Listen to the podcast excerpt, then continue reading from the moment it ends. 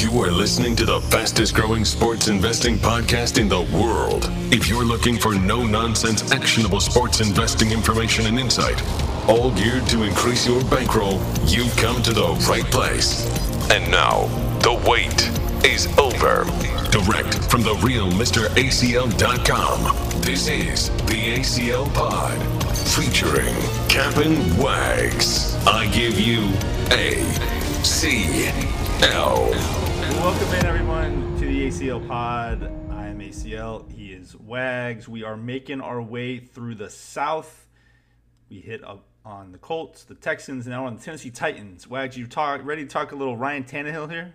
Oh yeah, you know Tannehill. Uh, you know, obviously an amazing year last year, taking over for um, Mariota. Uh, finished nine and seven last year, second in the AFC South. Uh, made a nice run in the playoffs. Uh, what, what, are their uh, totals and, and lines looking like this year? Yeah, eight and a half on the season win total. Minus 130 if you want to go over that, plus 100 if you want to go under that. Odds to win the division, plus 175. They're right behind the Colts there, so they're second in terms of the odds, plus 175. Odds to go to the Super Bowl, 14 to 1 odds to win the Super Bowl 30 to 1, odds to make the playoffs, they're a minus 150 favorite. Um, I, you know, for me, I mean, it all kind of starts with what happened last year, right? This team sort of came out of nowhere. Ryan Tannehill comes in, replaces Mariota, gets the big contract. I think it's like 118 million in the offseason. We'll see how that works out. Um, but yeah, that's sort of what for me this is a team that has all the momentum in the world. They have a really good coach. I'm just not completely yet still sold on Ryan Tannehill. I think the motivation aspect there for him is quite different than it was last year. Uh, absolutely. I mean, you get paid. Um, you know, now you're sitting around. We got COVID going on. I mean, you know, I, I wouldn't mind being locked up in his house uh, with his wife um, but that that's for another day. Um, but yeah, I mean, look, they, they were very good last year. They um, definitely outperformed everybody's expectations. Uh, made a nice deep run. I think a lot of people underestimated the offensive line build that they had last year. Um, you know, they, they led Derrick Henry they, uh, to a, a, historic season. Um, Tannehill had, had, time to throw. You know, th- there was a, a, lot going on, um, and started gelling. I think a little later in the year, right? So they they finished really really strong and made a nice deep run. Um, you know, I like the consistency of the Titans. Uh, you look at their records historically: nine and seven, nine and seven, nine and seven, nine and seven. I, yeah. I think I, I, I see a nice theme there. Um, this whole conference uh, or the division, I should say, the AFC South, um, you know, just seems like Titans, Texans, Colts all, all have um, you know could could finish nine and seven altogether, right? Uh, you know, I think there are three teams that that'll beat each other up. Um, you know, basically split the division. So who who knows? Um, you know, uh, their odds to win the South 175, 180 depends on, on where you're looking. So, you know, pr- pretty good value there. Uh, I, I don't hate it. Um, I think they do finish the season with five road games in their last seven games or something like that. Um, you know, otherwise, I think the schedule you you might have uh, the rank of their schedule, but uh, yeah. I think it's um d- decent. I don't think it's you know it's astronomically 20th. tough. 20th, yeah, so, so I mean, you know it's it's a nice one. You know, they got the Broncos, the Jaguars. Um, you know, they got the Vikings and Steelers, the Bills. You know, uh, the Bills are going to be a strong team this year. Um, you know, Bengals, Bears, they do play the Ravens, but then they have the Browns and Jaguars and Packers. So, and the Lions, right? Uh, it's a it's a winnable schedule. Um, you know, you, you, have the favorites of the Colts. Um, you know, I think they have a decently easy schedule. The Texans is rougher. The Titans is is, is probably easier. Um, so that could be something to take a look at as as you're valuing um, the division winner. Uh, I like their defense. You know, it's definitely built similarly to what their offense is, inside out. Uh, they got strong strength up the middle.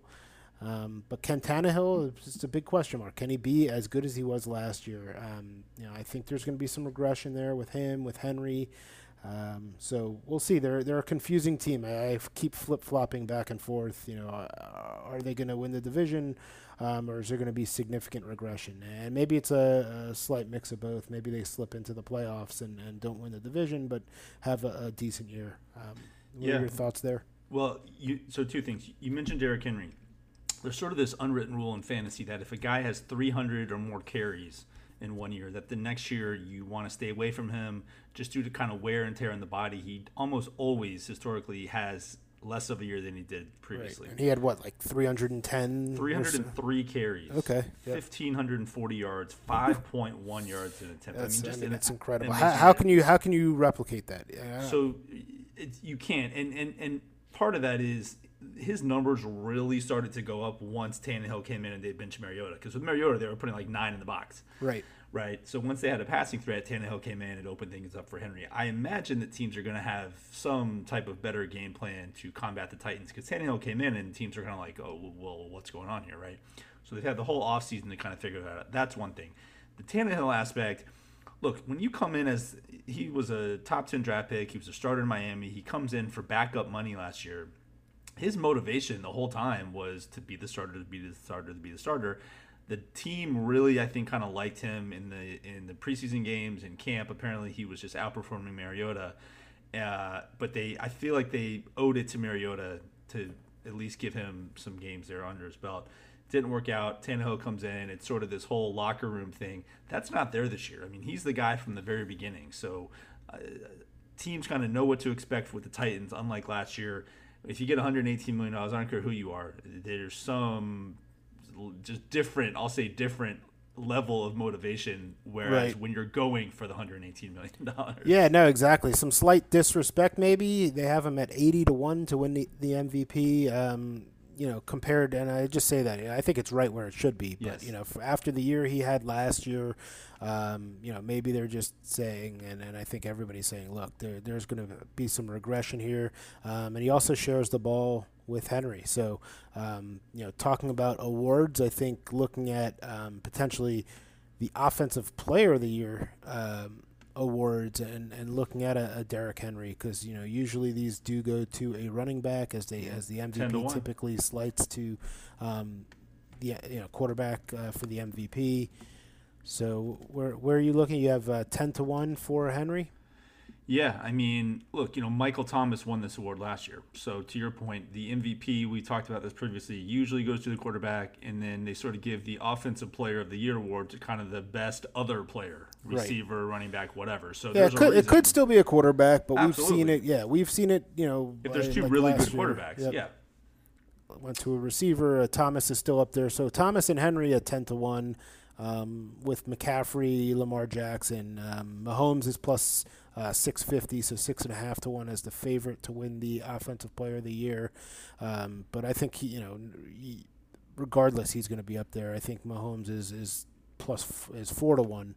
To win, um, to win the MVP, so yeah, uh, it, it's hard for me to see them giving Mahomes Offensive Player of the Year, but not MVP, just because of the name. I mean, yeah. unless somebody just say Lamar Jackson has this like unworldly year where they have to give him the MVP or something like that, but um, yeah, I mean, there, there's a reason that Derrick Henry is 10 to 1 to win Offensive Player of the Year, and I believe he's 50 to 1 to win the MVP.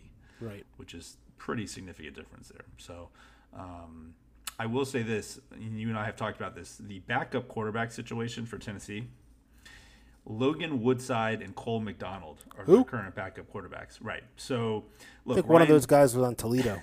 I'm serious. I think he was a Toledo quarterback. I remember um, watching him. Uh, had some action in, in some of those MAC games. There we go. You have a good memory. Logan Woodside was on the Toledo yeah, team. Yeah, yeah. Um, Cole McDonald, of course, was on Hawaii. But look, Ryan Tannehill was healthy last year. He was fine, but he doesn't exactly have the best history of staying healthy.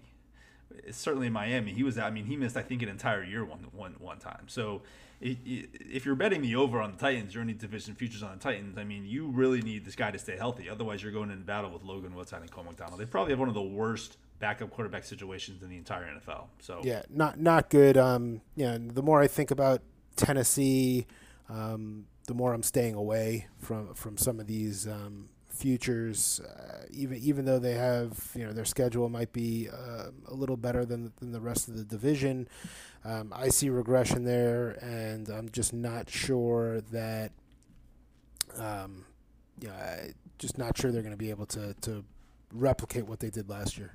Yeah, I hear you. I mean, I, I do like they have ten offensive returning starters, nine on defense. They bring in Vic Beasley from Atlanta, who I think is excellent.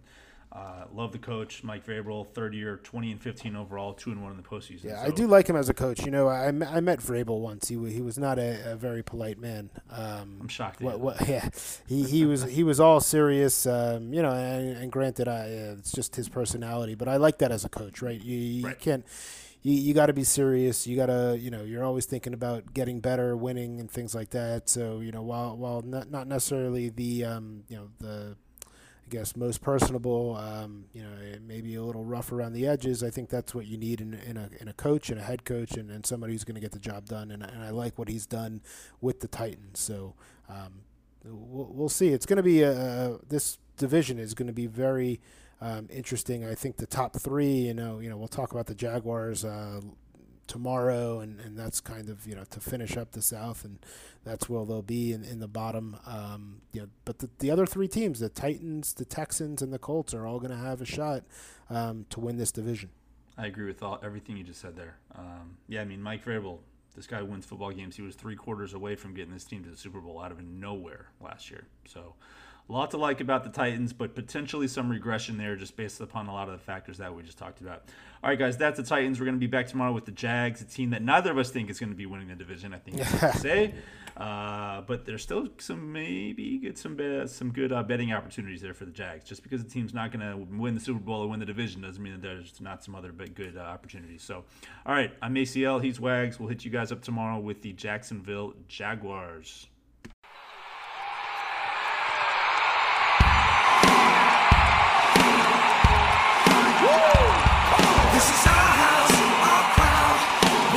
Tennessee Titans, and this is our town. Better get